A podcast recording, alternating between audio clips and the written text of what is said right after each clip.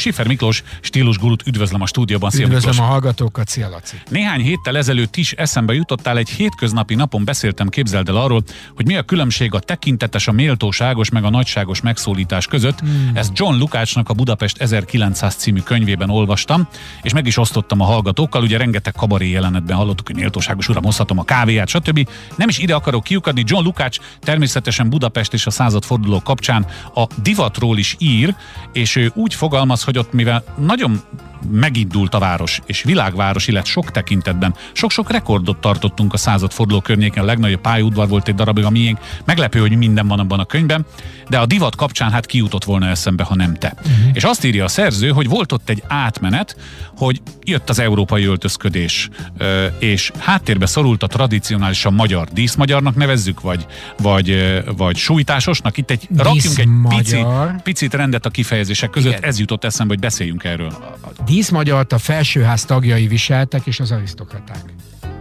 Tehát díszmagyart nem viselt bárki. Ja, hogy nem bárkinek. Igen, a díszmagyar az a magyar elit elitnek volt az öltözete, ez egy ilyen gyönyörű brokát, bársony, aranyhimzéses, vastag, fémöves, árpát házi érzés. Tehát, hogyha Munkácsinak megnézed a Honfoglalás című képét, akkor ott munkácsi, mert ugye ez az a romantikus időszak, amikor az adott kort beleképzelték Igen, a... Így van. Tudod, ez egy hmm. ilyen érdekes időszaka volt a, a festészetnek. Ott, munk, ott kvázi díszmagyarba vannak sokan.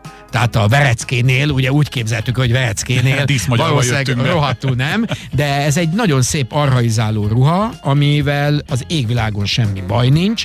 Ez egy hosszú kabát, csizma, egy ilyen hosszú kabát, ami a vállukon van. Ne, hát ez egy, ez egy nagyon drága, ja, nagyon drága míves. Ma már nem is tudom, hogy bárki meg tudná -e csinálni. Szörme, sisakkal viselték hát abba, darutól, meg ö, ráadásul ennek aztán lett is a csendőrök miatt egy ilyen rossz mm-hmm, áthajlása. Tudod, ez a Kelet-Európa, ez itt a történelem mindig ide-oda kacsingat, és jó dolgokból lesznek rosszak. Amit az átlagosabb polgár ember viselt ö, díszruhaként, az volt a bocskai. A bocskai, a bocskai az, az egy fekete, fekete, magasan gombolt, állógallérú kabát, eredetileg csizmával és csizmanadrággal, aztán pedig hosszú városi nadrággal, bokacipővel, és ilyen fekete sújtásokat. Ez teljesen fekete a bocskai. Uh-huh. A bocskai vagy bocskai szejűt nagyon gyakran lehet látni a református tiszteleteseknél, még most is csak a fehér kis kihajtott Igen. dupla gallérral. A bocskai tulajdonképpen én abban reménykedtem, hogy a bocskai vissza fog jönni, mert a bocskai. Lehet azt úgy aktualizálni, hogy lehet, ne legyen nem, valami ódon szaga? Laci, nem kéne aktualizálni. Ja, hogy nem kéne. Az úgy szép, a bocskai, ahogy van, és például ez egy formális ruha, tehát mondhatnánk, hogy az egy magyar nemzeti díszruha, amit ugyanúgy fölvehetnénk, amikor smokingba kell menni valahova, akkor, és ennek voltak is kezdeményezései, voltak próbálkozások. Van olyan cég, aki a mai napig gyárt azért bocskait, a, például a vitézi rendnek az éves felvonulásán bocskaiba vannak. A probléma az az, hogy a rendszerváltás utáni miéppel ez nagyon csúnyán összeforrott, mm-hmm. és akkor ilyen rendes zakókra valtak sújtást, és akkor mondták, hogy ez bocskai. Tehát jött hozzá ehhez is egy ilyen politikai negatív üzenet. Miközben szerintem, egy gyönyörű Szerintem semmi baj nem lenne, de ne csak a akkor beszéljünk a régi női gyönyörű ruhákról, ugye, mert ennek megvoltak a női ö, ö, megfelelői? megfelelő is. Hát nem sötét volt, mint a bocskai, de egy ilyen szűk, mint bőszoknya, derékon beszűkült, fűzős, gyönyörű ruhák voltak a régi női magyar főruhák, vagy nagy ruhák.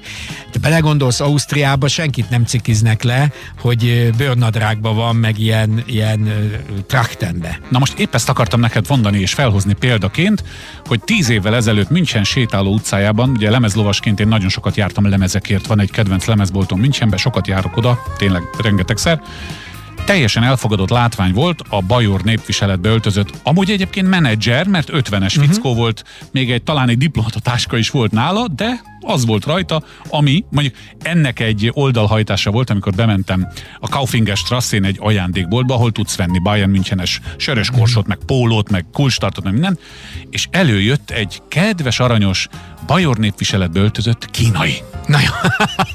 Most ezt képzeld el. És törte a németet úgy, ahogy nálunk az Ázsia Centerben törik a madar. Hát, így, így. Na jó, de a lényeg az, hogy, szóval hogy nem a tradíció jelen van.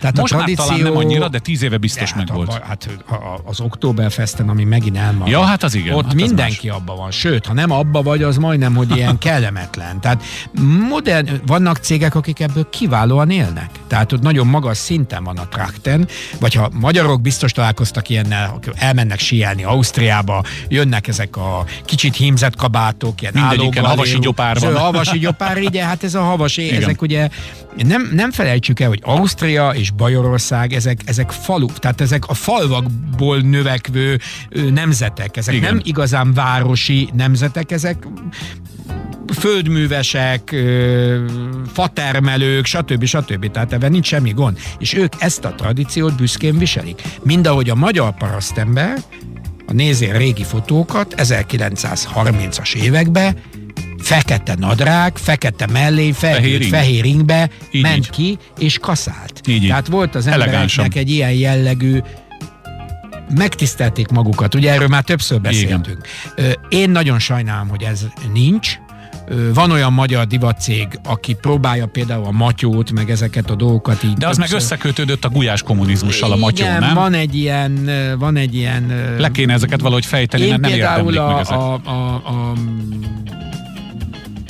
Schmidt Pál felesége, a, a Schmidt Pál felesége, ő nagyon, a Katalin nagyon-nagyon követ, következetesen viselte ezeket a ruhákat, ami nagyon jó volt, mert egy köztársasági elnök felesége, az igenis mutasson ebből, tehát nem túlzás, sose esett túlzásba, Aha. jó ízlése van, soha nem esett túlzásba, de mindig igyekezett olyant viselni, ami egy kicsit a magyar tradíciót ö, meg elevenítette, és szerintem ez jó. Mondhatjuk, vagy üzenhetjük, üzenhetjük, nagyképűen beszélgetünk itt ketten a stúdióban, mm-hmm. a, esetleg minket hallgató ö, divattervezőknek, vagy képzőművészeknek, hogy bátran nyúljanak hozzá, mert az ő munkájuk nélkül ezek a plusz szoktak, rárakódott dolgok nem... Laci, szoktak ennek, ez, ez ne nehezen emeled már be egy Igen? gondolkodás. Igen, ezt nehezen emeled már be. Tehát én azt gondolom, hogy ennek lett volna egy levegője, egy lehetősége, egy útja ott a rendszerváltás után. Voltak ebből túlkapások, a túlkapásokból lett a net, soha többet nem akarom, és én szerintem ez nehéz ügy. Lesznek, akik ezt követik, lesznek páran.